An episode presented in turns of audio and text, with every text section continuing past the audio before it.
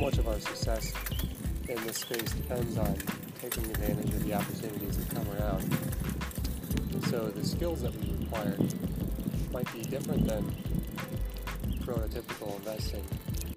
still relevant to consider what drives success. And for no other reason than to outsmart the competition, which is soon going to come on cavalry. How are you going to get that practice if you don't try it out and invest a little money along the way? It doesn't take a lot, but having these simulators that you need to come up with your projected income, I'm going to guide you with some parameters as I learn them. Happy to pass them along because it's just hard to find those because everyone wants it, so they're going to become popular.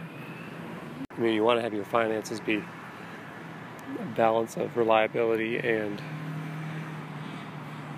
maximization. So if you can find a safety net that also offers you great return on an individual level, you're achieving the success you need. And this is why it's important to level set that the industry of startups as a whole will make you a good amount of money by diversifying. So you'll have a reliable amount of savings. Categorizations of where innovation has occurred and which has been most successful. So that's going to be kind of the um, the test parameter that we'll use. Because if you've seen a lot of startups succeed in that space, then even if you don't know specific elements of that sector, you can make broader judgments about how to predict where innovation or investment should occur.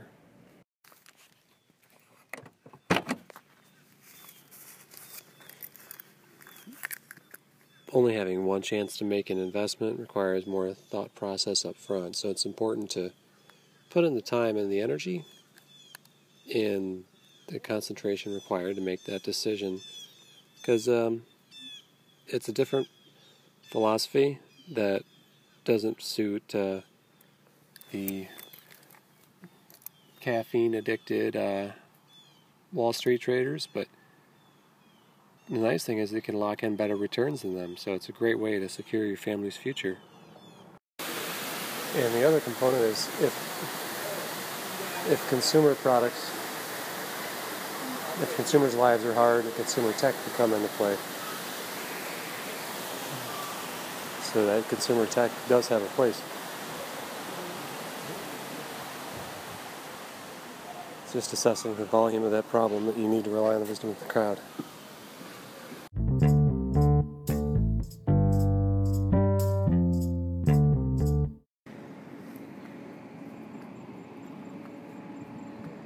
So I'm not going to sit on my hoard of gold. I'm going to share it with you guys and let's build something great together. Anything that you find that you want to discuss, I'm all ears. Shoot me a note, and um, as you find more companies that are worth highlighting, like we're all trying to learn, and this is a fantastic opportunity to expand your knowledge base. One company at a time. Follow the guidance of what has uh, appeal to the masses. Because it's a consumer product and a lot of people think it's a good idea then it might have something to it. That's where you start your analysis. And then if it's a business to business product or service, it's so ripe for innovation that when those come along, it would have to be a terrible idea to not be worthy of your investment. So that's my recommendation is to go after those and I'll be relying on a panel of people who know a little bit more about the operations than I do So stay tuned. There's no shortage of success stories in the startup space. It's challenging to find the right valuation across multiple industry sectors, however. Do some sectors carry more risk?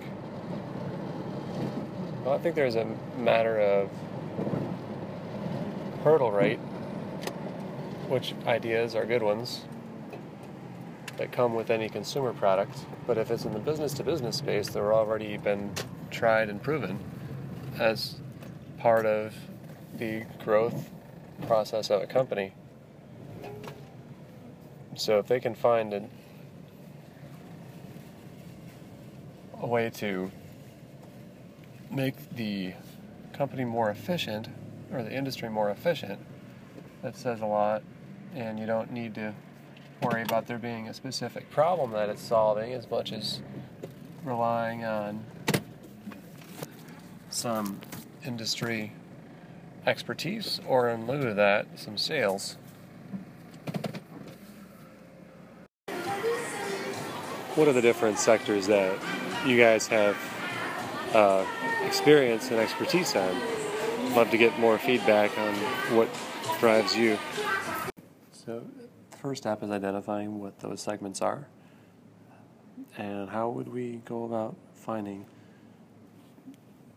a market sector that's defined as a consumer target customer?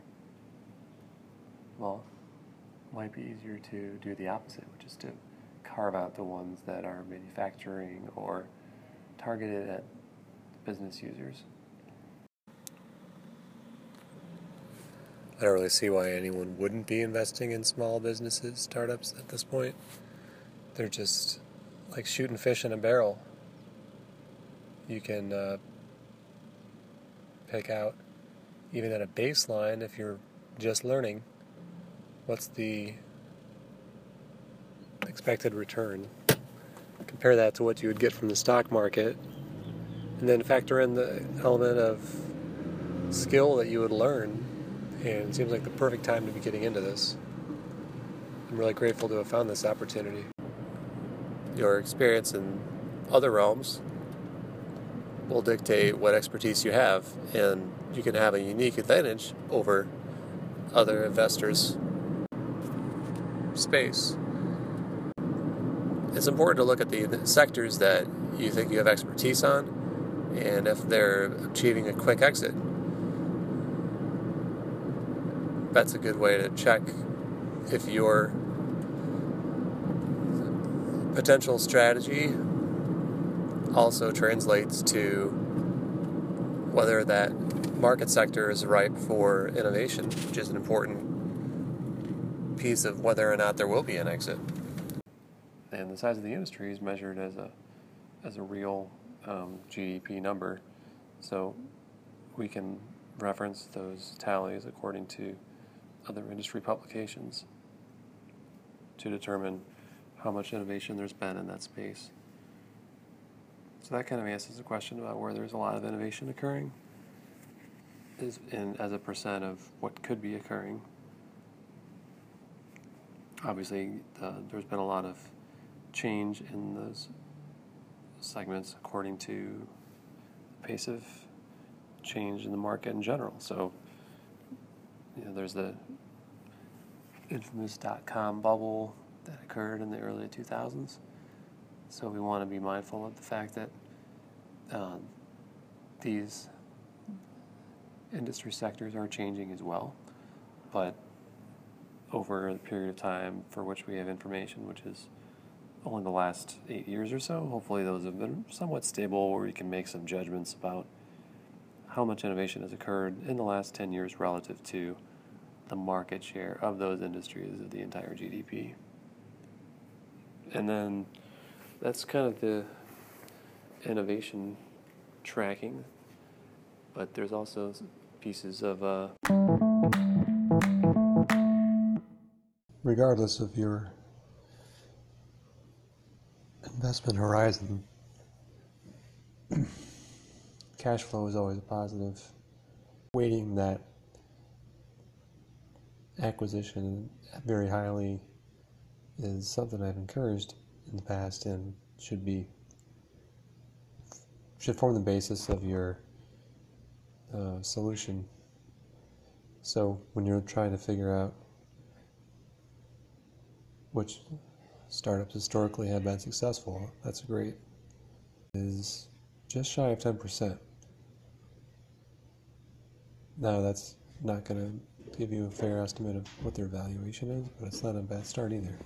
I'm not really concerned. I'm just pointing out that if if we have to choose an area to focus our um, to focus our analysis,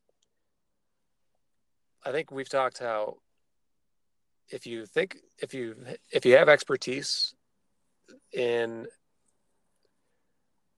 in technology like that, there seem to be a lot of uh, tech acquisitions by those big four platform um, companies: Facebook, Google, Amazon, and Apple, because there's this huge arms race to have a, a iron grip on the technology.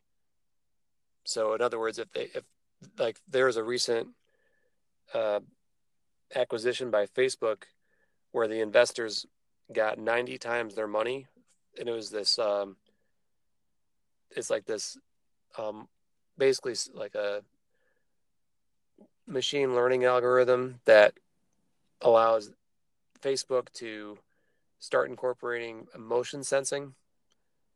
So who knows how they're going to use it? Like I don't actually really want to know, but it, it allows Facebook to have a monopoly on all the work that that company's done. So that's an example of if you can identify a sector where there's a lot of acquisition occurring, then it guarantees a quicker payday. So you might want to weight or skew your portfolio a little bit in that direction in the interest of getting more capital soon to be able to invest in the startup trend in general.